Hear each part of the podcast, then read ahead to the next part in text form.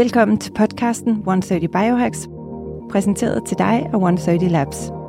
130 Labs er et moderne sundhedsstudie, hvor vi omhyggeligt har udvalgt de nyeste og mest effektive og videnskabeligt veldokumenterede behandlinger og teknikker til at forbedre din sundhed og dit velvære. Alt 100% naturligt.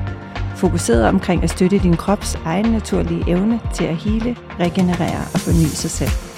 Vi tilbyder en helt ny tilgang til sundhedsoptimering, både i forhold til forebyggende sundhed og behandling af allerede eksisterende sygdomme. I vores podcast 130 Biohacks dykker vi ned i videnskaben, strategierne og hemmelighederne bag sundhed og et langt og velfungerende liv. Lyt med, mens vi udforsker de nyeste og mest banebrydende og innovative teknikker til at optimere dit velvære og forlænge din levetid. Fra ernæring og træning, kul- og varmeterapi til søvn og mindfulness, dykker vi dybt ned i den nyeste forskning og ekspertindsigter og giver dig konkrete hacks og værktøjer til at forbedre din vitalitet og føre et liv med optimal sundhed og velvære. Hack dig til en sundere og gladere udgave af dig selv, en episode ad gangen. God fornøjelse. Hej og velkommen til 130 Biohacks. Jeg har i dag besøg af Amanda Klasen. Velkommen til, Amanda. Tak. Amanda er Health Advisor nede hos 130 Labs, og så er du super nørdet i den absolut mest positive forstand omkring kost og kosttilskud, øhm, træning, og vi har altid mange spændende samtaler om øhm, alt lige fra keratin til øh, faste som kvinde, øh, og mange andre interessante emner, som jeg også tænker, vi kommer ind på i løbet af den her podcast. Øhm, men inden vi går i gang, så tænker jeg, om du har lyst til at lige introducere dig selv. Jo. Lidt om din baggrund. Ja, øhm, jamen øh, jeg er fra Aalborg. Øhm, jeg er 26 år gammel. Øhm, og jeg, ja, jeg har altid haft sådan en rigtig stor interesse for alt, hvad der har noget med sådan, kroppen at gøre. Så sundhed og velvære. Øhm, og jeg tror, at det sådan udsprang af, at at øh, faktisk sådan, at jeg, jeg i en teenagealder begyndte at få lidt urenheder i huden, øhm, og ville prøve sådan at fikse det lidt indenfra. Ja. Øhm, ja, så, øh, så det var der, hvor jeg sådan, okay, hvordan, kan, hvordan, hvordan virker et gurkemeje-shot med, med lidt sort peber i på, på huden? Sådan, hvordan kan det være antiinflammatorisk? Hvordan kan jeg spise ligesom, så det har altid været en stor nysgerrighed hos dig. Men det er jo så også det, der gjorde, at du endte med at læse øhm, ja, ja, til klinisk ja. diætist. Ja, så klip til, at jeg øhm, startede først på en, en universitetsuddannelse på Aalborg Universitet øhm, og droppede ud af den. Og så havde jeg faktisk lavet øh, ansøgninger til syv forskellige uddannelser, tror jeg, på CBS og KU. Og dagen inden man kunne vælge, hvor, hvornår, hvor, hvor jeg skulle ja. vælge min første prioritet, så tog jeg egentlig faktisk ernæring og sundhedsuddannelsen og flyttede fra nummer syv til nummer et, og var bare sådan, hvad vil jeg gerne læse, hvor jeg kan åbne en bog hver dag og være interesseret. Og det var jo, ja, alt hvad der har noget med mad og sundhed og kost og motion. Ja. ja. Så det blev ligesom din uh, indgang ind i en verden, du så har dyrket lige siden. Ja, ja. ja. Øh, med stor uh, ildhu, og jeg ved, hvor omhyggelig du også er, og netop hvor, hvor meget du går op i at forstå videnskaben og dokumentation mm. og ligesom al den forskning, der ligger bag. Ja. Øhm, men jeg synes, øh, måske en, der, der er jo så mange emner, vi kan snakke ind i, men måske en vej ind er også lidt, øh, vi snakkede lige om det i bilen her på vej herud, altså du har også været måske selv haft sådan en klassisk øh, en klassisk historie, som jeg tror mange unge piger øh, gennemgår, hvor man er meget kontrolleret i, øh, meget gerne vil kontrollere sin vægt, og måske i perioder har en tendens til at overtræne eller spise for lidt, eller kunne du prøve at dele lidt om, fordi jeg tror, det, det tror jeg er en stor inspiration for mange, fordi jeg kan bare se, at selv øh, om jeg er lidt ældre end dig, så kan jeg da godt kigge rundt i mit netværk og stadigvæk pege på, på en del, som, som stadigvæk har lidt de her principper, som egentlig ikke er særlig sunde, og faktisk slet ikke hjælper os til at opnå det, vi gerne vil mm. øh, med vores krop. Ja, altså, øhm, man kan sige, jeg, jeg har altid, jeg har vokset op med at, at løbe med min far, og løb har altid været sådan, den motion, så gik jeg til fodbold, men løb har altid været det, jeg sådan har gjort altid. Øhm, og så øh, jeg har læst ernæring og sundhed, hvor jeg læst til øh, klinisk diætist, i den forbindelse blev vi bedt om at, at tracke vores kalorier i en periode. Og den periode skulle have været en måned, og for mig blev den til, til tror jeg, halvandet år. Ja. Og der går du fra sådan, og altså får du en meget god bevidsthed af fødevarekendskab, og sådan alt det, som man egentlig skal på min uddannelse have, og vide, hvor meget hvor mange kalorier der er i en deciliter havregryn. Og sådan. ja. men, men så går du ligesom fra at hælde en, en tallerken havregryn op med uvid, uvidshed omkring, hvor mange kalorier der er i den her havre, den her portion havregryn, ja. til ligesom at finde ud af, okay, der er 180 gram, øh, eller 180 kalorier i de her 50 gram havregryn, og sådan, så begynder du lige pludselig ikke at mærke efter, hvor sulten, eller jeg begyndte ikke at mærke efter, hvor sulten jeg var, men mere sådan, hvor mange kalorier der var i det, jeg så skulle spise. Ja. Øhm, og holde det op mod den træningsform, jeg også lavede, så dyrkede jeg bare utrolig meget høj intensitetstræning, og begyndte at spise, så jeg kunne lige pludselig se, okay, fordi så satte jeg bare et tal, og var sådan, hmm, jeg begynder bare at spise 1500 kalorier om dagen, eller 1200 kalorier om dagen. Det, det kunne jeg aldrig rigtig helt holde, men også med mit aktivitetsniveau dengang, så jeg tror, jeg har sat den på sådan noget 1500. Ja. Og jeg havde egentlig ingen idé om på det tidspunkt, hvad, hvilken betydning det kunne have for mit helbred, at jeg gjorde det, og sådan vente med at spise, fordi hvis du venter med at spise, så kan du nemmere spise så få kalorier, fordi dit vindue, hvor du spiser, så er meget mindre. Øhm, og så begyndte jeg også at sætte en masse regler op for, hvordan, hvordan hvad der var bedst for mig, hvordan jeg skulle spise. Så sådan noget med at ikke at spise før kl. 12 måske. Øhm, og ja, hvad der også, fordi at kvæg min, min uddannelse, så fik jeg også rigtig meget information omkring, hvad gør alle de her fødevarer ved din krop. Mm. Så jeg blev også utrolig bevidst omkring, øhm, hvad er usund mad, hvordan din krop reagerer på usund mad, og det kan også være rigtig sundt at, at spise usundt. Øhm, ja. fordi at det er med de rigtige mennesker og den rigtige setting, at du gør det i, så, så den, den, den øhm, det gjorde jeg ikke i en periode. Så den glæde ved at være social og nyde en god portion pasta med et godt glas rødvin, for eksempel, sammen med venner og grine ja. og hygge sig i det, det har også en kæmpe stor værdi, det selvom det kæmpe... måske ikke lige øh, bonger perfekt ud på, øh, på sådan fødevaresundhedsskalaen. Præcis, ja. Så, det, altså, så i den periode, der dyrkede jeg utrolig meget motion. Jeg tror, jeg gik 20.000 skridt om dagen, og løb i hvert fald hver dag. Ja. Øhm, og hvis jeg ikke løb, så lavede jeg en time sådan højintensitetstræning, og spiste rigtig, rigtig lidt. Og, og hvad, hvad resulterede det i? Altså, hvad gjorde det så ved din krop? Og sikkert også mentalt, tænker jeg, at det må have haft øh, også nogle ja. indvirkninger. Altså man kan sige, at den dag i dag kan jeg, kan jeg, jeg, jeg begynder, altså jeg er ude af det nu, men jeg vil sige, at jeg er også hver dag bevidst omkring nogle ting, som sådan, når du har gået i sådan en autopilot omkring nogle regler, nogle regelsæt, du sætter op for dig selv og sådan nogle ting. Mm. Så den her autopilot ind i hovedet, den går jo igen, selvom at jeg ikke handler på det på samme måde den dag i dag. Ja. Så jeg har altid lyttet til, til rigtig, jeg har læst op og rigtig meget, øhm, været rigtig sådan, øhm, interesseret i, hvordan man tilgang til sundhed i USA. Ja. Og der er fire sådan, øhm, personlige trænere, der har en rigtig stor podcast, der hedder Mindpump.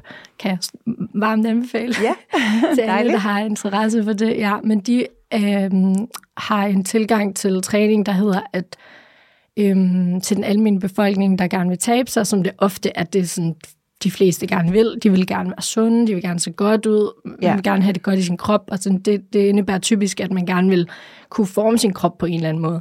Præcis. Så de, øhm, deres tilgang, det er egentlig, at man skal fodre sin krop altså sufficient, så du ligesom får den næring, du skal have, samtidig med, at du bygger muskelmasse, fordi at det er det eneste den eneste måde, du egentlig selv kan bestemme, vil være en større røv, fordi det får jeg ikke ved at løbe en tur. Mm. Øhm, så skal du i hvert fald sprint. Ja. Øhm, men, øhm, så jeg begyndte ligesom at finde ud af, okay, hvis jeg gerne vil, vil have en krop, der er sund og rask, så skal jeg styrketræne, jeg skal begynde at spise noget mere.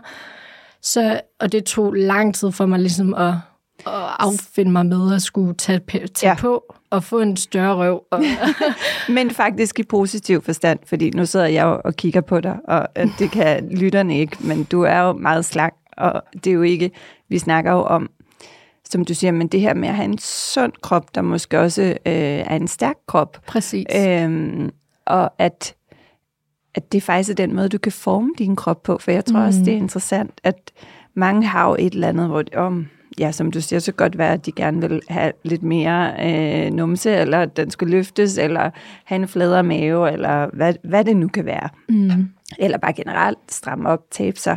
Øh, men, men det er jo sådan en paradoks, fordi jeg tror også, at også for øh, min generation er jo også vokset op med det hele handler om kalorier øh, og fitness. Mm. Øh, og den der forståelse af, at faktisk skal du booste din krop med næring, så kan du få muskler, og så er det, du kan kontrollere din forbrænding, fordi dine store muskelgrupper er også der, du forbrænder mere, så du mm. faktisk får skabt en bæredygtig fundament, hvor du også kan spise og hygge dig yeah. Long term, øh, fordi det, de færreste af os skal holde ud og leve på en eller anden stram øh, 12-1500 kalorier diæt øh, i yeah. alt for lang tid. Ikke? Jo, altså man kan sige, du kan jo tabe dig på mange måder, øhm, men og de fleste deres tilgang til, og hvis man lige pludselig hvis det går op for en, at man gerne vil tabe sig lidt i vægt, så er det jo oftest tilgangen, at man begynder at motionere mere mm. og, og spise mindre. Ja. Øhm, hvor at jeg, den dag i dag vil jeg altid anbefale folk, at du bliver ved med at spise, som du gør, men så inkorporerer vi styrketræning, for så sender du et signal til din, til din krop om, at den skal arbejde, når du ikke selv gør det. Så den, det kan godt være, at den time, du er nede i centret og løfter vægte, der forbrænder du ikke lige så meget, som hvis du løb en tur i den time.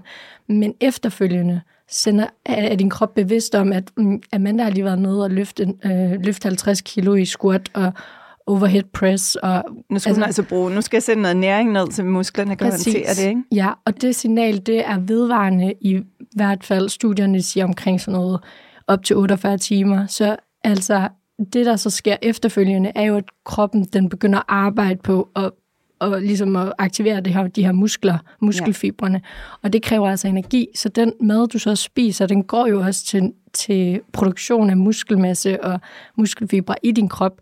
Øhm, hvilket jo er, at vi vil jo gerne have, at vores krop kan arbejde for os, når vi ikke selv gør det. Lige præcis. Ja. For så er det jo også, at man kan have den her lidt mere balancerede kost. Præcis. Øh, hvor at du kan spise normalt, uden at, at du har en masse udsving i din vægt. Ikke? Det er det. Og så, og så kan folk egentlig sådan, hvis man så skulle sætte det op for, for altså, hvad kan man sige, så, så vil jeg jo sige, at man skulle egentlig begynde at spise lidt mere, fordi mm. din krop, for at du også kan bygge muskelmasse, så skal din krop også have altså næring at tage af. Så hvis du går i et kalorieunderskud og begynder at styrketræne, altså, så vil du ikke kunne bygge muskelmasse, og du vil heller ikke kunne blive stærkere. Så du skal i hvert fald blive ved med at spise, hvad du spiser, og så inkorporere noget styrketræning. Ja. ja. Og så er der jo også den her hele med, hvordan, altså det der med at gå ned, og, og altså de fleste går jo også i en faste, i en periode, hvor de begynder at faste om morgenen, for eksempel inden de træner og sådan nogle ting. Og altså, ja, det er der jo også bare konsekvenser ved, kan ja, man sige. Ja, og det, det synes jeg egentlig også er rigtig interessant at, at dykke lidt ned i, fordi fast og intermediate fasting er jo blevet de nye sort inden for sundhedsverdenen øh, igennem de senere år. Mm. Øh, og der er jo også rigtig meget, der taler for, at der er rigtig mange positive effekter ved, ved at faste, periodisk faste. Men det, der jo i hvert fald også er vigtigt, det er også noget, det vi, jeg har talt med andre om her i podcasten, det her med at sige, der er også forskel på, om du er mand eller kvinde. Vi som kvinder har nogle cykluser, man også lige skal huske at tage med i den der øh, mm. øh, regnskab, og i forhold til, øh, hvordan man måske faster. Øh, men derudover så er der jo også øh, noget interessant, som du øh, er inde på, det her med, hvad betyder det, hvis man rent faktisk altså, hvordan faster man optimalt, hvis man for eksempel gerne vil opbygge muskelmasse mm. og styrke sin krop? Øh, så det kunne være interessant, hvis du var uddybe lidt. Ja, altså som du siger, så altså, jeg anerkender fuldstændig, at der er rigtig mange fordele ved, øh, at vi giver vores krop en pause fra, fra mad og indtage mad.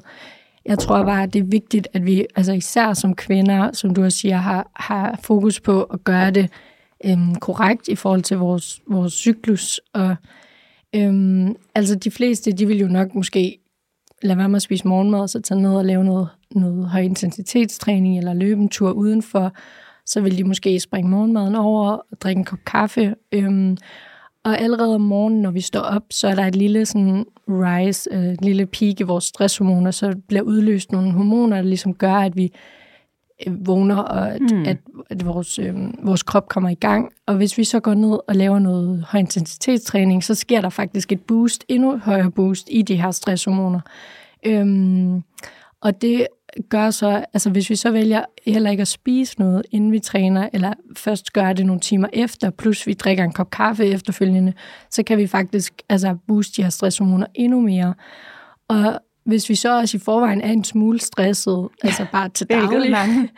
Desværre er jo i, i disse tider, ja. Præcis, så kan det egentlig give os sådan et kronisk højt stressniveau i vores blod. Øhm, så hvis man som kvinde gerne vil tabe sig eller ændre noget på sin krop, så det, kan, det er ikke fysisk sådan muligt, hvis vi, hvis vi gør det på den her måde. Nej, fordi øhm, hvis, altså, det er bare lige det her med, hvis vores krop er stresset, mm. så holder den fast. Altså, I alt. Så, I, i ja. alt. Og det vil sige, Fedt. Hvis du så stresser den yderligere ved at prøve at putte den på de, altså ved en low calorie diet eller ekstra hård træning, så vil den, så vil den gå endnu mere i flight and fire og, og, og holde på alt fedt og alt det, den kan. Så det er faktisk, du skaber faktisk det modsatte øh, effekt. Så det, det er sådan, og det tror jeg stadigvæk er svært for mange, det her med at sige, okay, du bliver altså nødt til at få styr på din stressniveau og dit mm. kortisol i, i kroppen, før du overhovedet kan begynde at overveje at, at lave en eller anden form for øh, yeah. ja, øh, diæt eller forløb øh, med henblik på at tabe dig. Ikke? Jo, altså det jeg, det jeg lidt plejer at advokere for, når jeg, også når jeg har nogle klienter nede i 130, og sådan, hvor vi går ind i den her snak, for det er utrolig meget det samme hos, hos, altså, ja, alle, ja, ja. hos alle kvinder nærmest, som, som jeg rådgiver dernede nede hos os også, det er jo, at at de gør faktisk det, jeg lige sådan beskrev, mange af dem i forskellige mm. sådan, øh, former, men de fleste spiser ikke noget og laver noget, en form for aktivitet om morgenen, og ligesom, ellers så faster de bare. Mm. Øhm, og, og at man ikke er bevidst om, hvad det gør ved kroppen, så egentlig det er ikke fordi, jeg siger, at du skal spise en stor portion skyr om morgenen inden, eller en stor portion havregryn, eller øh, altså du behøver egentlig ikke at, at overdrive med, hvad det er, du spiser, men egentlig bare sådan en lille smule protein med lidt, lidt lidt sundt fedt til, det vil gøre det. Så det kunne egentlig bare være, øhm, ja, jeg har plejet at have sådan nogle Stay Strong skyer, som er egentlig meget, meget små, og der er ikke særlig mange, jeg tror, der er 180 gram i, ja. og jeg tror, jeg kan ikke huske, hvor mange kalorier, eller sådan, men der er også en god portion øh, protein i, og der er også, så vil jeg egentlig bare putte en lille lille håndfuld mandler ovenpå. Og det, bare det er egentlig med til at sende et signal til din krop om, at den er safe, og at den, den, du fortæller din krop, at der ikke er der er ikke far på færre på den ja. måde, som, som der egentlig vil være, hvis du ikke spiser noget, og du ligesom, fordi det er jo det, din krop signalerer, som du også siger, at, at så din krop, når den er i den her kroniske stresstilstand, så vil den egentlig holde på fedt, og den vil gøre alt for at beskytte dig, fordi din krop ved ikke, at der at ikke er bare tempereret. Præcis. Nej, den, øh, den reagerer øh, ud fra... Ja. ja sådan, et, et, den, øh, den fungerer jo ikke som vores hjerner. Men, Nej. Øh, ja, men det, jeg, super interessant, fordi i bund og grund, så, øh, så oplever jeg, at vi er så mange, og nu siger vi, men jeg har jo, altså, jeg har heldigvis af uforklarlige årsager men jeg har aldrig rigtig nogensinde været på en slankekur eller en diæt, men jeg har virkelig set mange, og jeg tror, at det der jo sker, når man så bliver lidt ældre, hvis du har brugt rigtig meget af din ungdom på mange af de her ting, så får du skabt ubalancer i dit, og din forbrænding kommer øh, bliver skæv, og det betyder faktisk lige pludselig, så kan du måske kun spise 12 eller 1500 kalorier, hvis du ikke skal tage på, og det er altså vi har været påstå, ikke realistisk for særlig mange af os igennem en, en, en mange år og, og, en, og, en, og en hel, kan man sige, livstid. Øh, og så, så bliver resultatet jo, jamen, så tager du stille og roligt på. Fordi ja. du spiser mere, end din krop kan forbrænde, så hvis du ikke får vendt den, for, altså hvis du ikke får arbejdet, og det er også det, som jeg ved, du også ligesom taler ind i det her, at sige, du bliver nødt til at prøve at få nulstillet og reset din forbrænding, og det er jo faktisk ved at styrketræne og spise mere og så videre. Ja. Og hvilket er meget, tror jeg, kontraindikativt for mange, fordi man tænker, at det er jo det stik modsatte, nu tager jeg jo endnu mere på, hvis jeg mm træner tungt og skal til at spise mere. Men man kan sige, det er heller ikke fordi, og det der også er ved den anden, den tilgang, jeg ligesom er fortaler for, det er, at det sker heller ikke, man skal have lidt tålmodighed, mm. fordi din krop skal adaptere til det nye signal, du sender den, så du vil ikke tabe dig meget hurtigt, som Nej. du måske ville, hvis du gik meget, meget i, altså på en diæt, hvor du spiser utrolig lidt, øh, eller et kalorieunderskud, hvor du, du spiser utrolig lidt, og, og så begynder at motionere mere, så den tilgang, jeg lidt har, det er jo, at du skal have lidt mere tålmodighed, men det er også en mere bæredygtig løsning, og som du har snakket om, det der med, at der er nogen, der måske har kun kan spise 1200 kalorier, ellers så føler de, at de tager på. Og det kan egentlig være, at de tager på, og det er også derfor, der er nogen, der siger, ej, okay, jeg kigger bare på den her muffin, og så mm. føler jeg, at den sidder på maven. Og det er fordi, det rent faktisk, altså, nogen har ligesom bygget, eller hvad skal man sige, det, at fordi de havnet sådan et sted, hvor det ligesom hvor det er egentlig, at så spiser de det muffin, og så, så vil de egentlig føle, at de tager på. Ja. ja, præcis. At deres stofskifte simpelthen er som, altså, jeg, jeg mangler lige ordet, men, men, øh, men, men er nedsat så meget. Ja, det har altså, adopteret. Det er dvale, det, mm. det har adopteret. Okay, men jeg skal ikke forbrænde mere, fordi mm. jeg, øh, ja. jeg får ikke særlig meget ind, så jeg må, ligesom, øh, jeg skal ikke forbrænde det for hurtigt, det jeg får. Ikke? Nej, præcis. Og man kan sige, det er ikke fordi, jeg ikke siger, at man ikke skal dyrke cardio, fordi at det er utrolig godt for vores hjerte og hele vores hjertekarsystem. Så ja. det er, men, men jeg vil, altså i hvert fald den tilgang, jeg selv har indtil, at jeg føler, at også at jeg, jeg tror, at den kommer jeg til at have resten af mit liv. Det er, at jeg vil altid dyrke mere øhm, styrketræning end cardio. Så hvis jeg styrketræner tre gange om ugen, så løber jeg måske to eller en gang om ugen. Ja. Øhm, så jeg vil bare altid sørge for, at min krop den altid er i en tilstand, hvor den ved, at den har brug for min muskelmasse. Fordi den, det, det er ikke det signal, du sender, når du løber en tur. Nej. Den gør egentlig lidt det modsatte. Ja, og så tror jeg også, altså det er noget, jeg har også altid trænet rigtig meget, og også meget cardio, som du selv påpeger. Mm. Og ændrede også for nogle, en del år efterhånden, heldigvis, tilbage det her med at sige, jeg fandt ud af, at fordi jeg havde meget stress i mit liv på alle mulige andre områder, at min krop havde meget mere brug for også noget mere rolig træning. Mm. Yoga, øh, reformer, altså hvor jeg stadigvæk øh, opbygger core, og, ligesom, og jeg og har den der følelse af, du får også det mentale benefit af træningen, men, men hvor du ikke hele tiden ligger og presser dig selv helt op i det røde felt. Ja. Øhm, så det gør jeg faktisk også kun nogle få gange om ugen nu, og så, så, så dyrker jeg noget alt muligt former for bevægelse og, og træning, som er, men som er mere, øh, som er mere afbalancerende og afstressende ja. for mit system. Og det er jo også, øh, og jeg tror aldrig, jeg har følt, at min krop er stærkere, end den er nu. Nej. Altså, så det er jo også en interessant faktor, og nu har vi lige fået den her body composition øh, eller øh, vægt, der kan analysere vores body composition, og det er jo mere bare end en BMI eller en øh, muskel-fit ratio. Det er jo netop også det her, hvor meget har vi af det sunde fedt og det usunde fedt mm. og, og så videre. Men, men der er det også ret interessant at se, at, at jeg har ekstremt stor muskelmasse, netop fordi, selvom jeg ikke laver så meget, men fordi jeg så laver styrketræning, og så laver yoga-reformer, men egentlig en helt anden form, hvor jeg tror, historisk set, så ville jeg have troet, det havde været omvendt. ja, men man kan sige, det er jo også, du behøver ikke at, at tage vægte på for at, at give din krop et, et, et, øh, for at sende signal til din mm. krop om, at den skal være stærk.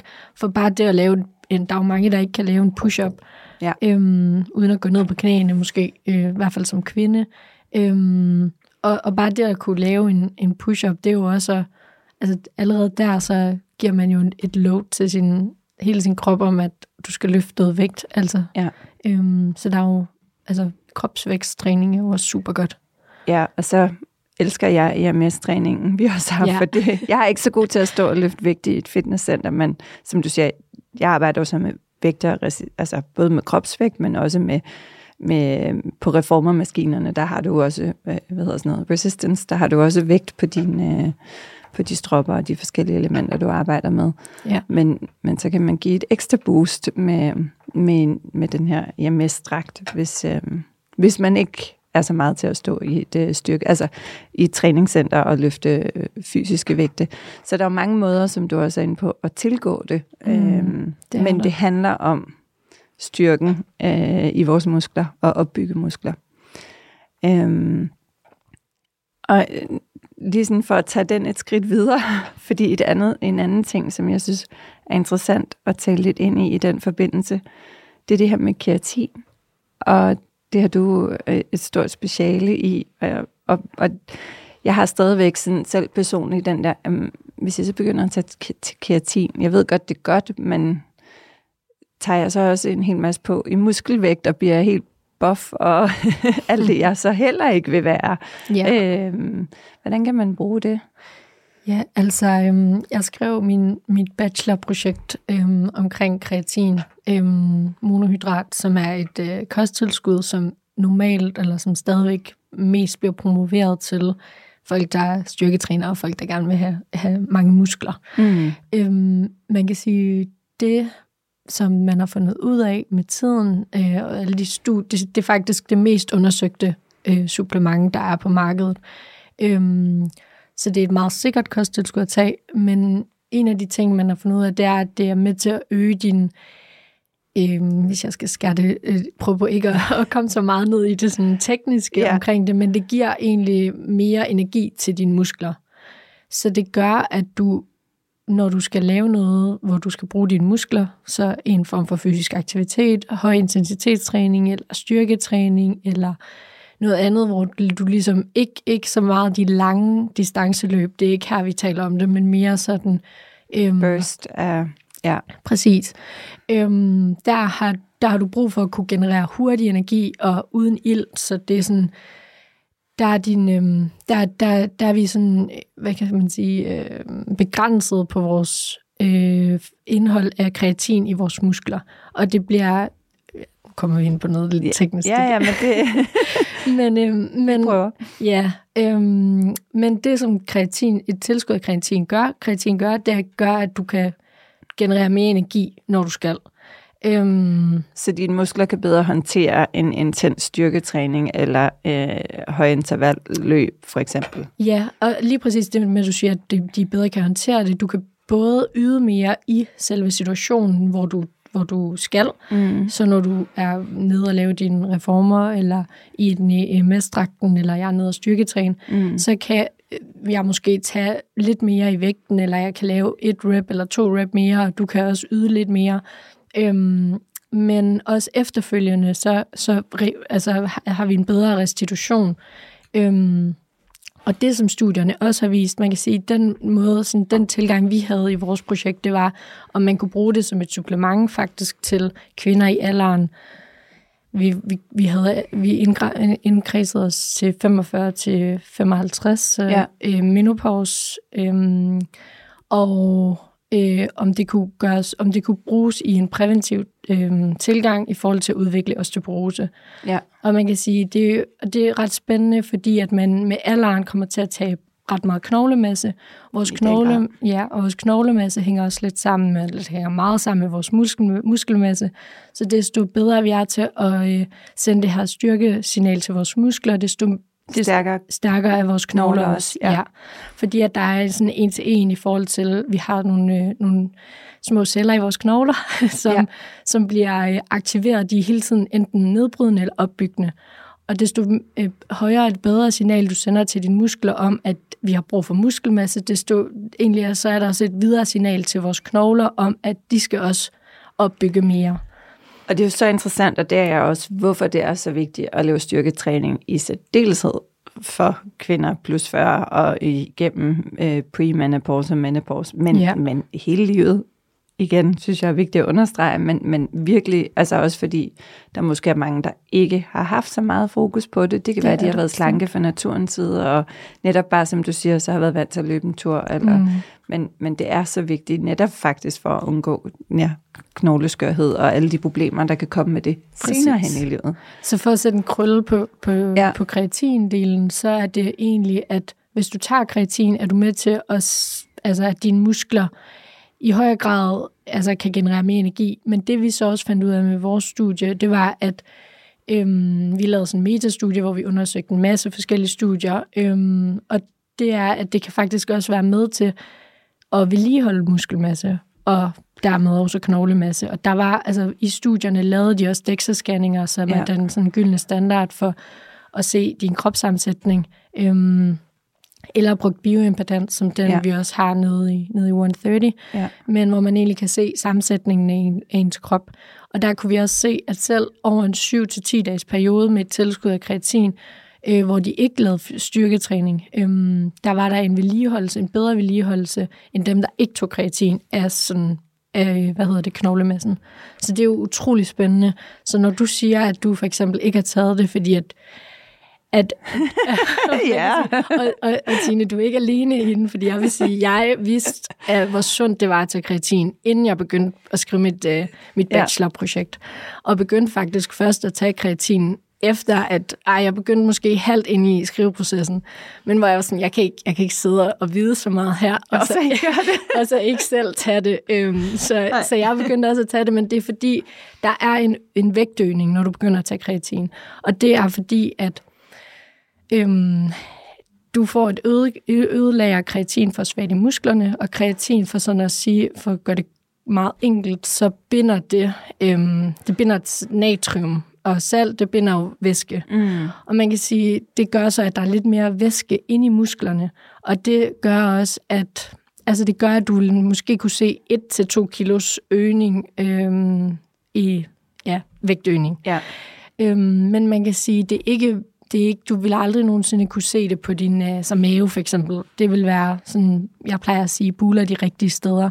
Ja. Så altså, du vil måske kunne se, at, at du altså, får en lille bitte, bitte smule størnums. Ja. Men det er, altså, ut- altså, jeg har ikke kunne se forskel fra, at jeg begyndte at tage kreatin til, og man kan jo bare stoppe igen, hvis det så er, at altså, så vil du på en uge eller to være tilbage til din gamle vægt igen, fordi så vil væskeniveauet ind i musklerne falde igen. Falde igen. Ja. Og, og kan du prøve at uddybe, fordi at nu er jeg, jeg er sådan en, der har en tendens til at få væske i kroppen generelt, og jeg ved godt, der er forskel på at få mm. det i musklerne og i vævet og fedtdepoter, hvor man nu ellers samler det, det ved jeg ikke så meget om. Men, men det er også mere bare for at aflive, fordi lige det, der sker i min hjerne, når du ser øh, bindevæske, så tænker jeg, det er jo alt det, jeg prøver at arbejde væk fra. Ja. Så, så hvad er forskellen? Altså, hvad er forskellen på at binde væske i musklerne kontra... Man kan sige, når du, når Generelt. du binder væske fra, når du for eksempel har været i en flyvetur Ja, i præcis. 8 timer til USA, og Det du er føler, mig. Der kommer jeg bare ud med sådan nogle, hvis jeg ikke har compression strømper på, så ja. har jeg double size legs. Ja. præcis, og du føler, at dine ben de ja. er dobbelt størrelse, så, så er det lidt mere sådan et soft look, du jo får. Ja. Hvis du begynder at tage kreatin, så vil du egentlig bare, altså du vil egentlig komme til at se mere markeret ud. Ja. Så dine apps vil være mere tydelige. ja. Så det er Øhm, ikke... så, det er ikke det der soft look, du Nej, får. det er ikke det der, der, det der man ikke ønsker. Nej, det er ikke jeg. det, men, nej, men det, Men altså, det er jo jeg, det, der gør, at du føler dig netop, og, og du faktisk føler dig sådan lidt... Ja, ja. på den... Ikke, Det er slet ikke den øh, form for, Nej. øhm, for, for øh, hvad hedder det, væskeretention, du får Nej. i kroppen. Nej. nej, så det er bare for at understrege til jer, der lytter med, hvis I ligesom mig ikke er, er helt nede i detaljerne i, i det her emne, at, at der er forskel på at binde væske i musklerne og Det i er der. ens væv generelt. Ikke? Jo, og jeg, jeg vil sige, altså, de fleste af dem, nu følger jeg utrolig meget med og i, ja, i USA og i andre lande, i forhold til, hvor, og der er de bare en smule mere fremme i forhold til, Ja. hvad vi er i Danmark. Ja. øhm, og altså dem, dem, jeg lytter til, de altså, har nærmest på deres supplement sådan øhm, top 3 eller 4 eller 5. Øhm, der er kreatin nærmest altid nummer to efter D-vitamin.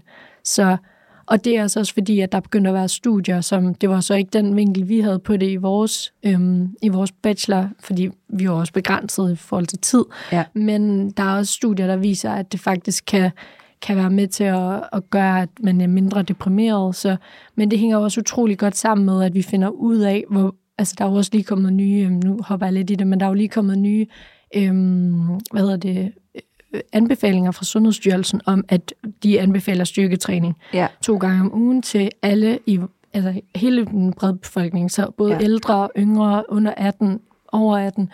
Øhm, og man kan sige, det er jo fordi, man også ved, hvad det gør ved din sådan, neurologiske funktion og Præcis. muskelmasse, fordi der er alle de her neuroner i musklerne, som også sender, altså, eller op i hjernen, som har signaler ned til musklerne, og hvad det så gør. Og det er jo også derfor, at den bedste sådan, pille imod øhm, depression og Ja. alt muligt andet, det er jo bevægelse. Præcis. Og det snakker jo også ind i, at hvis du kan generere mere energi i musklerne, giver det jo god mening, at det også har en forbindelse til hjernen i forhold til at være glad. Og, Absolut. Ja, så, så vi for sjov kiggede, vi havde dem ikke med i vores bachelorprojekt, men kiggede vi også på nogle af de her andre studier, hvor at der er folk, der har øhm, mild til svær depression, som har fået et, øh, som har fået lykkepiller, og så har de fået lykkepiller og kreatin, og der så man en signifikant altså forbedring hos dem, der har to, også tog kreatin. Ja. Ja.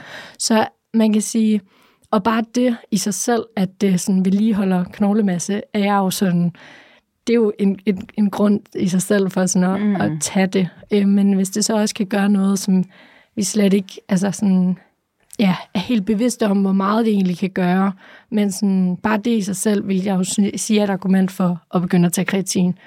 Ja. Ja. Jo, også at, at typisk, nu er- bliver det sådan meget sort-hvidt, men, men der er jo mange kvinder, der sådan netop omkring plus 40, så skiller det lidt i to kategorier. Der er dem, der faktisk bliver tyndere med alderen, øh, netop også øh, har svært ved egentlig at tage på, Mhm. øh, og har behov for at bygge muskelmasse.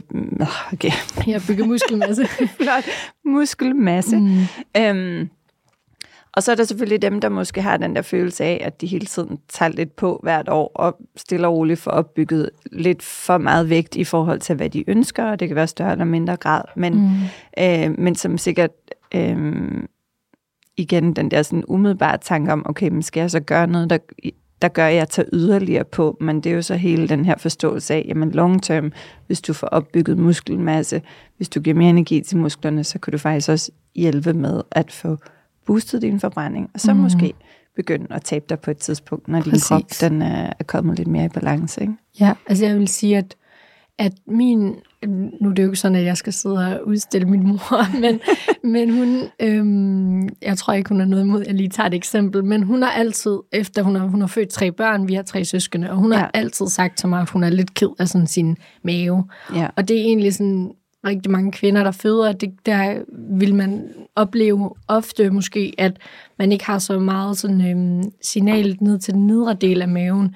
Øhm, og derfor kan tyng, tyngdekraften egentlig være med til at gøre, at man buler lidt ud, Ja. hvis man ikke kan finde ud af, altså hvis man ikke kan aktivere det. Der er vores MMS for eksempel nede i 130 jo også virkelig god til, at der kan du få kontakt til den del af maven igen. Og, Det er helt fantastisk, som rigtig mange, som du siger, kvinder har mistet. Og, Præcis. og også bare, at mavemuskler aldrig har vokset helt sammen efter fø- fødslen Mm. igen, og, og, eller bare, at man ikke har fået trænet, og, kan være, og som du siger, faktisk kan have svært ved at, ja, og få om- at få kontakt til den del. Ja, men, men derfor, jeg vil sige, for tre år siden fik jeg mine forældre til, fordi jeg også altid dyrket rigtig meget sådan noget, øh, altså rigtig meget løb.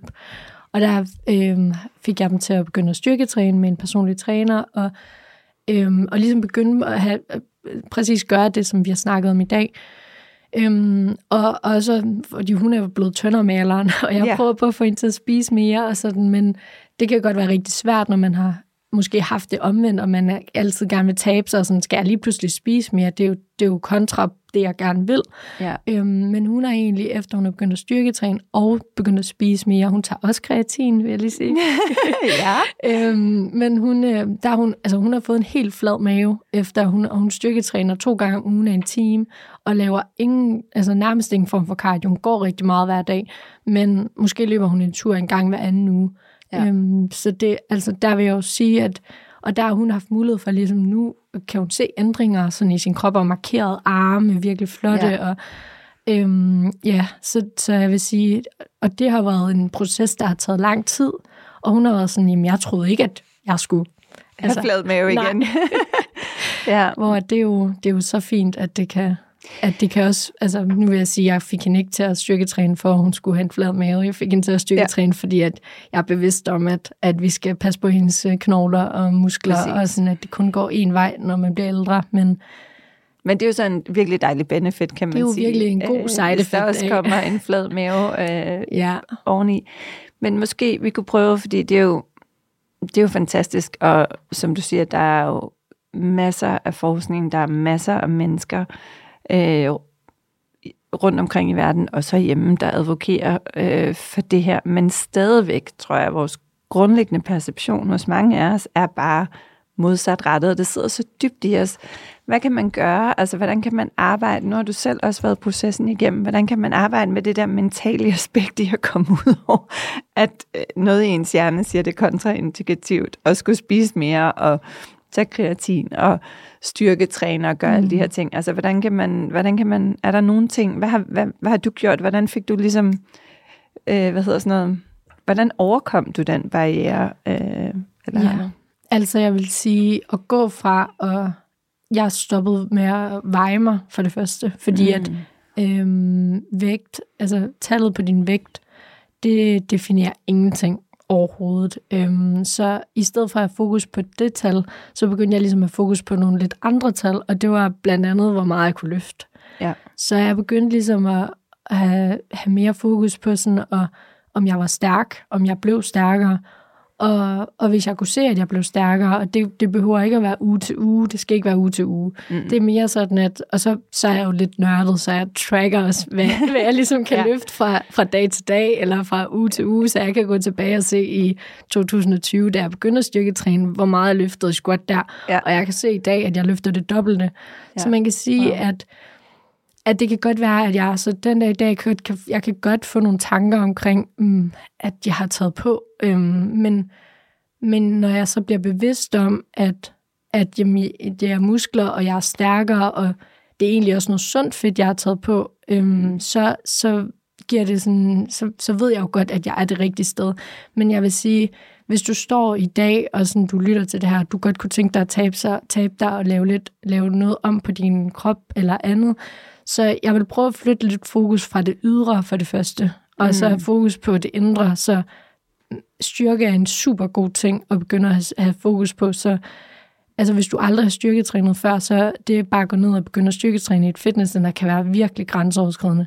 Så måske begynde at lave nogle, nogle sådan vægtbærende løft derhjemme. Altså det kan egentlig bare være at lave 10 squats med din egen vægt. Hvis ja. du aldrig har gjort det før, så vil det også kunne mærkes dagen efter.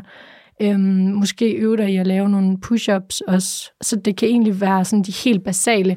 Og hvis du heller ikke ved, hvad du skal gå ned og løfte ned i et stykke, ned i et træningscenter, så Altså, så det, der er de her fem løft, som jeg vil sige, at man sådan, som hovedregel altid vil kunne, kunne gå ind i, og så vil du kunne se nogle ændringer i din krop. Og det vil være sådan noget som squat og dødløft, og sådan øhm, en god en, det er overhead press.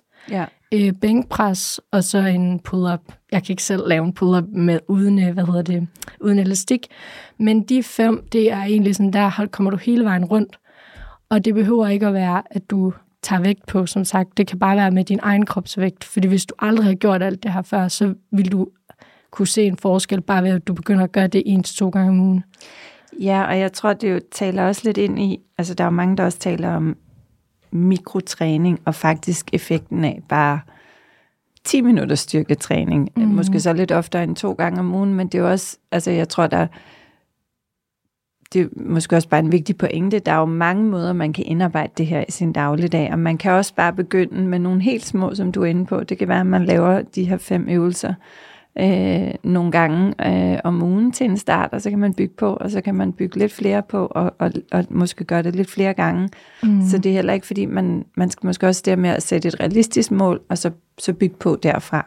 Ja, og i forhold til, altså nu alt det her med, med maden, det er jo også en stor interesse for ja. mig. Øhm, så i stedet for at sige, hvad folk ikke skal gøre, så kan jeg godt lide at sige, hvad folk Altså, i stedet for at tage en masse fra dem, ja. så vil jeg egentlig gerne sige, hvad de skal have fokus på.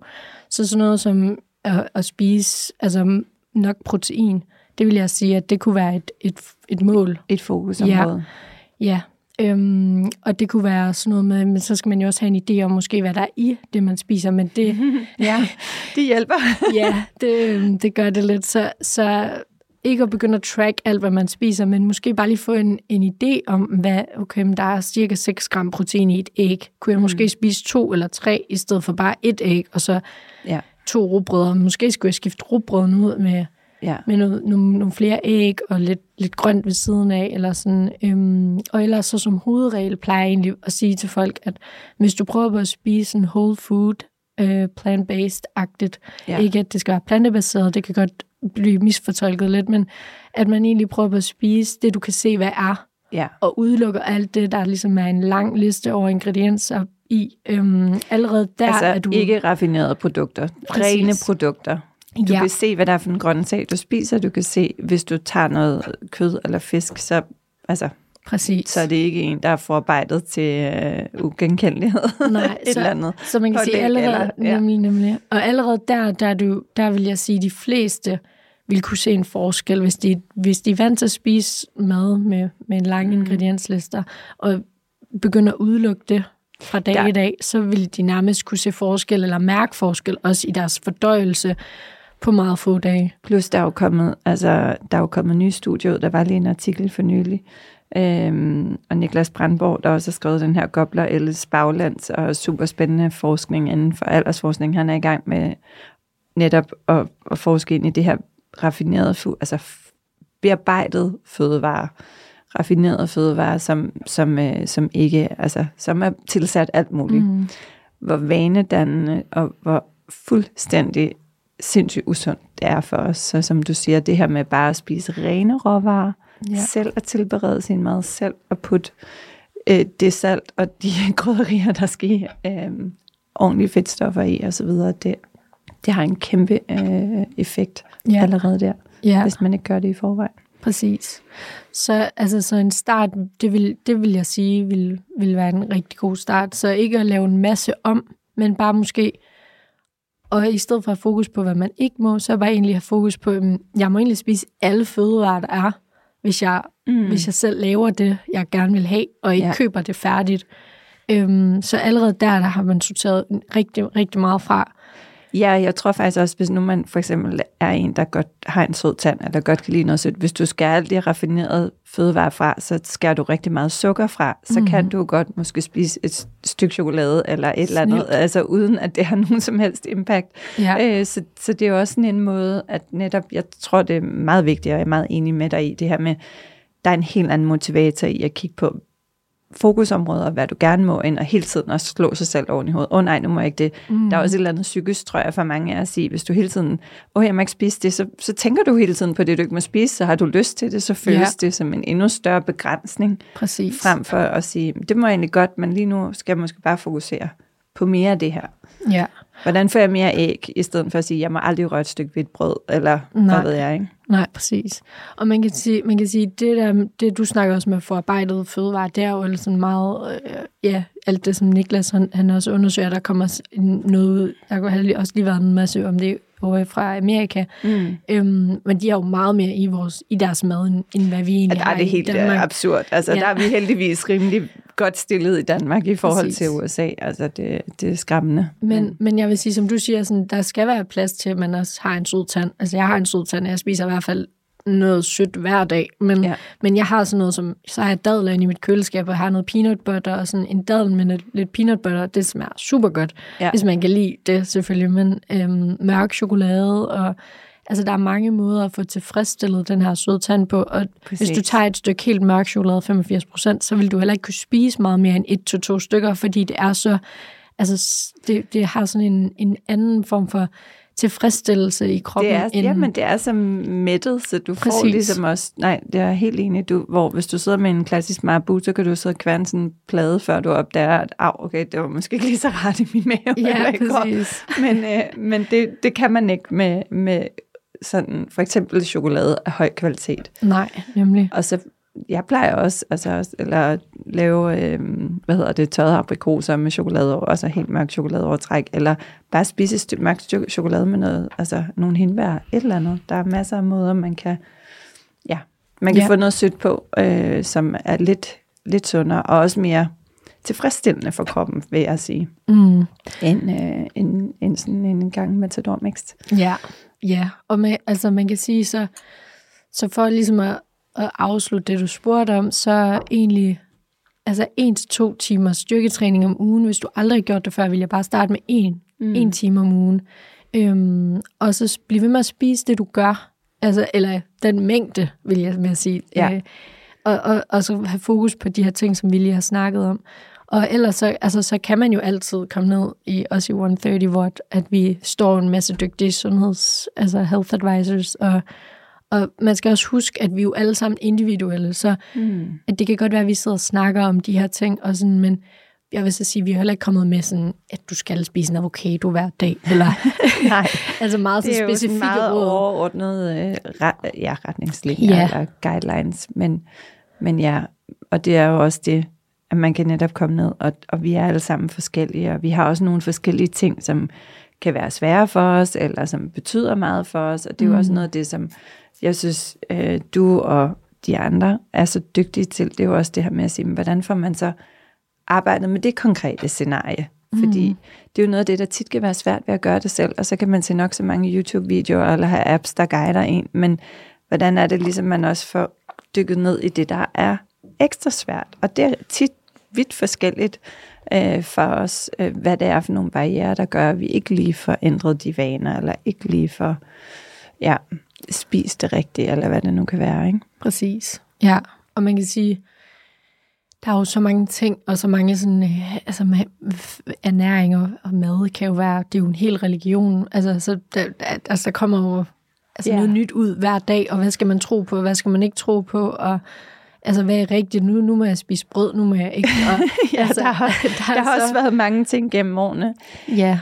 Jeg tror, nu har jeg lige været nede til, øh, til konference på, på Six Senses Ibiza, og der blev talt rigtig meget om kost og microbiome, altså hele vores sådan, øh, gut health i sundhed i tarmsystemet. Og øhm, jeg tror, at det, der var hovedbudskabet for samtlige af de professorer, læger og eksperter, der var der, det handlede rigtig meget det balance. Mm. Det er ikke en diæt frem for en anden. Det er, øh, det er jo at finde, det er varieret, og selvfølgelig balancere, og så altså igen alt bearbejdet madvarer med, med alle mulige tilsætningsstoffer, det er bare øh, no-go. Ja. Men ellers så er der rigtig, rigtig mange forskellige retninger, og rigtig mange, noget virker for nogen, og, og noget virker ikke for andre. Det er jo også noget med, hvordan ens forbrænding, og hvad man, altså ens metabolic profile, nogle er altså nemt ved at fordøje kød, andre har svært ved det, og der er jo alle de her ting, som også er meget individuelle, man skal mm. huske at tage højde for en kost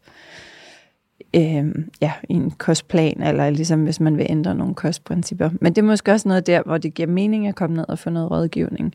Yeah. Og så synes jeg, nu har vi ved at løbe tør for tid, for det går stærkt, sådan er det altid, når man har gode snakke. Øh, men en ting, som ikke rigtig er noget at komme ind på, og heller ikke noget at gå i dybden med, men det er jo også det her med, faktisk synes jeg, når man kigger ind i kost, og, og det her med, hvordan også du spiser, så du stabiliserer dit blodsukker, så du ikke får de her spikes i som typisk er der, vi også begynder at snakke og spise dårlige ting, fordi at vi ikke har balance igennem dagen. Og det betyder jo også noget i forhold til, at vores krop er balanceret, og hvis man vil tabe sig, så er det også nemmere, hvis man ikke hele tiden har de her store udsving.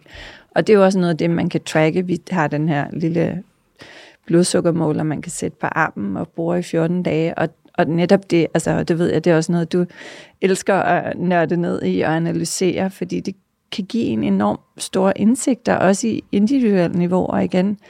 Det kan spike helt vildt ud på mig, og øh, spise et æble, og på dig har det ikke en stor indvirkning. Mm. Men, men hvor man også kan se, hvad betyder det at gå en tur efter, du har spist, for eksempel, eller inden alle de her faste, som vi også talte om tidligere. Så det kan også være et rigtig godt værktøj til at få en bedre forståelse af, hvordan ens krop fungerer. Ja, altså det kan det i hvert fald. Øhm, og jeg vil sige, at jeg har haft en på en del gange nu, øhm, og har også øh, rådgivet omkring altså folk, der har haft dem på.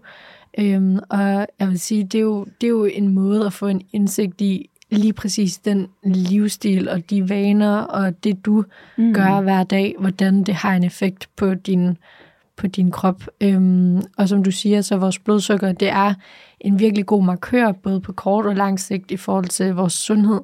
Øhm, på kort sigt er det jo med til at gøre, at vi har et højere energiniveau, hvis vi har et mere stabilt blodsukker, vi kan bedre koncentrere os, vi husker måske også bedre, vi sover bedre om natten. Øhm, på lang sigt er det jo med til at, at forebygge diverse sygdomme, mm. Alzheimer's og demens ja. og diabetes og hjertekarsygdomme, øhm, fertilitet hos ja. mænd og kvinder.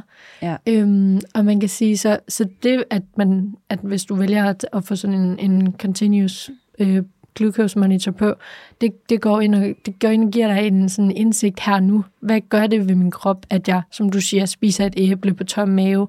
Hvad gør det, hvis jeg går en tur efter mit måltid, og ikke bare sætter, ligger mig på sofaen? Mm. Øhm, eller måske har været ude og, og gå en tur, inden jeg begynder at spise, hvordan de muskler så er klar til at tage imod den energi, som du giver den.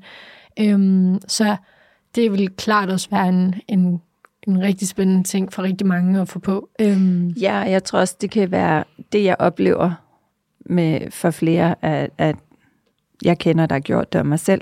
Det kan være sådan en, det kan også være en god motivator. Mm. Altså, fordi det kan også ligesom, nogle gange kan det være, at du synes, det er enormt svært. Jeg kan bare godt lide at drikke den kop kaffe klokken 5 om eftermiddagen, men hvis du så lige pludselig kan se, okay, hvis jeg nu drikker den klokken 3 i stedet for klokken 5, hvad gør det så? Øh, for hele mit system og min døgnrytme, så kan det faktisk være, måske være den lille ting på vægtskålen, der gør, at man så dropper den. Ja. øh, fordi man, man sådan sort på hvidt kan se, hvordan det virkelig går ind og påvirker ens krop. Ja. Øhm, ja, eller som vi har snakket om, måden du træner på og Mm. spiser på. Øhm, ja, eller bare dit stressniveau til daglig ved dit arbejde, når du skal til et møde. Og, ja. altså jeg vil sige, nogle af, en af dem, jeg har vejledt, har, har laver utrolig meget sådan noget højintensitetstræning, og sådan en, en atlet, vil jeg sige. ja. øhm, og løber rigtig langt, og har rigtig meget sådan, øh, ja, dyrker rigtig meget motion af den type, Ja. øhm, og, og har et stressende job, er Ph.D.-studerende, øhm, og der kunne jeg se, hvor, øh, hun kunne se, hvor, hvor meget det betød for hendes altså blodsukker, da de svingede så meget. Altså, det var helt utroligt, hvor man udefra ville sige sådan, wow, du er virkelig sund og ja. fedt og altså, gøre alt det rigtige, ja. quote unquote. Øhm, hvor at, men så når man så tager et kig ind i den sådan metabolisme, eller sådan, men, mm, den, altså hendes sundhed inden for, det, Mm. hvordan, hvordan ser det så ud, at der har hun de største svingninger, og, sådan, og det er ikke sundt på lang sigt at Nej. have så, have så stor udsving hver dag i ens blodsukker. Præcis. Og et andet sted, man kan starte også, hvis man synes, det, det er jo faktisk at lave sådan en bodyscan-analyse, som vi også øh, tilbyder. Fordi det er også bare en god måde at få en idé om. Og, og jeg har, det er ret interessant, for jeg, nu har jeg overhørt flere og snakket med flere, der lige har fået lavet den nede hos os. Og nogen bliver jo super chokeret, for du kan jo netop yde, udefra på det ydre se rigtig sund ud, men faktisk have en, en, øh, en ikke så sund øh, komposition øh, netop af for eksempel for meget øh, visceralt fat, øh, mm. som er det dårlige fedt, så at sige, øh, rundt omkring vores øh, vitale organer og så videre, og noget af det, der kan netop kan udvikle sig til alt muligt, vi ikke ønsker senere Ja. hen i livet. Øhm, så det er jo også sådan, hvis man gerne vil have et eller andet, ud over den følelse, man går rundt med, og, og det man, de mål, man gerne vil arbejde med, så er det i hvert fald nogle sådan nemme indsigter at, Det er at det. få øhm, at arbejde med. Ja. Og selvfølgelig især, når man har nogen, der kan hjælpe en til at tolke lidt på de resultater. Jeg tror også, Ja. vi skal, jeg skal i gang med en ny øh, glukosetest, så der kunne jeg godt tænke mig at få dig ind over. Ja. Fordi det er jo også nogle gange det her, hvad kan du selv læse ud af de her apps? Men, men, øh, men der er jo tit meget mere end bare lige det umiddelbare resultat. Det er der. Det er der. Øh, og jeg kunne for eksempel se sidst, jeg havde den, at jeg havde en tendens til at vågne op. Jeg har jeg er egentlig relativt stabil blodsukker i forhold til, hvad jeg spiser osv., men at jeg havde bare et forhøjet stressniveau, og det gjorde, at jeg vågnede om morgenen med et forhøjet blodsukkerniveau. Mm. Øh, og det er jo heller ikke særlig sundt long term. Nej. Så det er jo så også noget, der ligesom siger, hov, der er altså noget, du skal arbejde med. Ja. Øhm, så ja. Og det er jo også der, hvor man, altså så kan vi snakke nok så meget om, om mad og alt sådan, men hvis man har et, et kronisk højt stressniveau på grund af andre ting, så kan mm. det være, at sådan noget som meditation jo er det, man skal have fokus på i en periode. Før man begynder at starte på alt muligt med kosten. Fuldstændig rigtigt. præcis. Ja. Så det er jo også det, vi kan hjælpe med nede i 130. Altså Ja. med at, at finde ud af, hvor, hvor skal du starte hen, og, og hvad vil være rigtigt for dig at fokus på øh, til en start. Og så kan man jo altid udvikle derfra. Og som Ja. du siger, sådan, det der med at have noget konkret, der, du kan finde alle mulige måle, måleredskaber. Øhm, men altså, vi kan, jo, Ja. vi, kan, vi kan i hvert fald hjælpe med for eksempel en bioimpedans nede ved os, hvor at, at vi så kan vejlede for det og have fokus på de rigtige tal, og ikke bare, hvad der står på vægten. Præcis. Ja. Ja. Dejligt. En sidste ting lige på falderæbet, Mm. inden vi slutter. Øhm, er der nogen, vi plejer altid, jeg plejer altid at spørge ind til, hvad, hvad gør du selv i dag? Hvad er ligesom dine tre go-to øh, i, i dine egne sundhedshacks? Er der noget sådan, hvor du bare siger, det her, det kan jeg ikke leve uden? Ja, øhm, altså det kommer til at være utrolig basic. ja, men det gør jo ikke noget. Det, sådan, det synes jeg jo generelt tit, det i bund og grund er. Det tror jeg måske også er lidt befriende for dem, der sidder og lytter med. ja, altså, øhm, eller irriterende, det ved jeg ikke. Men det er muligvis. Ja, let's, let's men- hear it. jeg vil sige, nummer et, det er min søvn. Ja. Og jeg går ikke, altså går nærmest aldrig på kompromis med min søvn. Ja. Øhm, så det, jeg sørger for at få de her, for mig er det de 7-8 timer, der fungerer 7,5 til 8, mm. vil jeg sige. Ja. Øhm, og der, altså, jeg, jeg tracker så også min søvn med min Oura Ring, så jeg er altså lidt nørdet på den øh, front, men, ja. men sørger ligesom for at, at dæmpe lyset for eksempel om aftenen, og lade med at kigge ind i skærmen, inden jeg skal sove, så lade være med at spise to til tre timer, inden jeg ved, at jeg skal i seng, og så har en aftenrutine. Der er rigtig mange, der går op i deres morgenrutine. Jeg går lidt rigtig meget op i begge dele faktisk, ja. og sådan forbereder mig også lidt på min søvn allerede om morgenen, hvor jeg sørger for at få noget sollys og, og sætte min circadian rhythm og ligesom ja. få det her dopamin, som er sundt om morgenen, for at man så falder bedre og hurtigere i søvn om aftenen. Øhm, så den del går jeg ikke... Den, ja. det, man kan, ja, det, søvnen betyder utrolig meget. Øhm, så er der min... Ja, så, så vil jeg sige min styrketræning. Ja. Øhm, så to til tre gange, tre gange om ugen. Jeg næsten aldrig to, men to gange, tre gange om ugen øh, sørger jeg for at, lave noget styrketræning. Øhm, ja. Og så skulle det nok være min, min mad og de, de supplementer, jeg ligesom også tager. Jeg tror, det er... Ja, altså søvn, motion og, og, og ja, mad. Men det, det er også bare the key pillars, ikke? Ja, jo. Sammen med noget mindfulness og... Ja, ja. og så, altså, så, så vil jeg sige også, mine, altså mine relationer i mit, mit liv er også meget noget, jeg sådan... Det har også været en udvikling, jeg har taget igennem årene, så ja. at man... Altså, det kan lyde lidt hårdt at sortere i dem, du omgiver dig med, men jeg vil sige, at lige så vel som jeg ikke jeg gerne vil have kontrol over, hvad jeg putter ind i min krop, så vil jeg også gerne have kontrol over, hvad, hvad for noget jeg sådan, hvilke mennesker jeg også omgiver mig med, fordi at det, du er lidt et, det, de, det, man plejer at sige, at du er et produkt af de fem personer, du omgiver dig mest med. Ja. Så at være sammen med nogle mennesker, der både giver mig kærlighed og inspiration, og gør mig til en bedre udgave af mig selv, og som jeg også kan inspirere. Men, så det, det, det er også en højt på listen, vil jeg sige. Ja. ja. Det giver god mening. Ja. Tusind tak, fordi du kom med i dag. Og tak, fordi I lyttede med derude. Og på genhør næste søndag. Tak. Ha' en god dag. Tak fordi du lyttede med til endnu en styrkende episode af 130 Biohacks. Hvis du fandt denne episode indsigtsfuld og inspirerende, så husk at dele den med dine venner og familie. Jo mere du hjælper med at sprede viden, indsigt og inspiration, desto flere menneskers sundhed kan vi påvirke positivt sammen. Det betyder rigtig meget, hvis du vil like, dele og abonnere på vores podcast. Og til gengæld sikrer vi så også, at du ikke går glip af nye afsnit, når de førende eksperter deler deres viden og indsigter inden for biohacking og fysisk og mental sundhed. På genhør.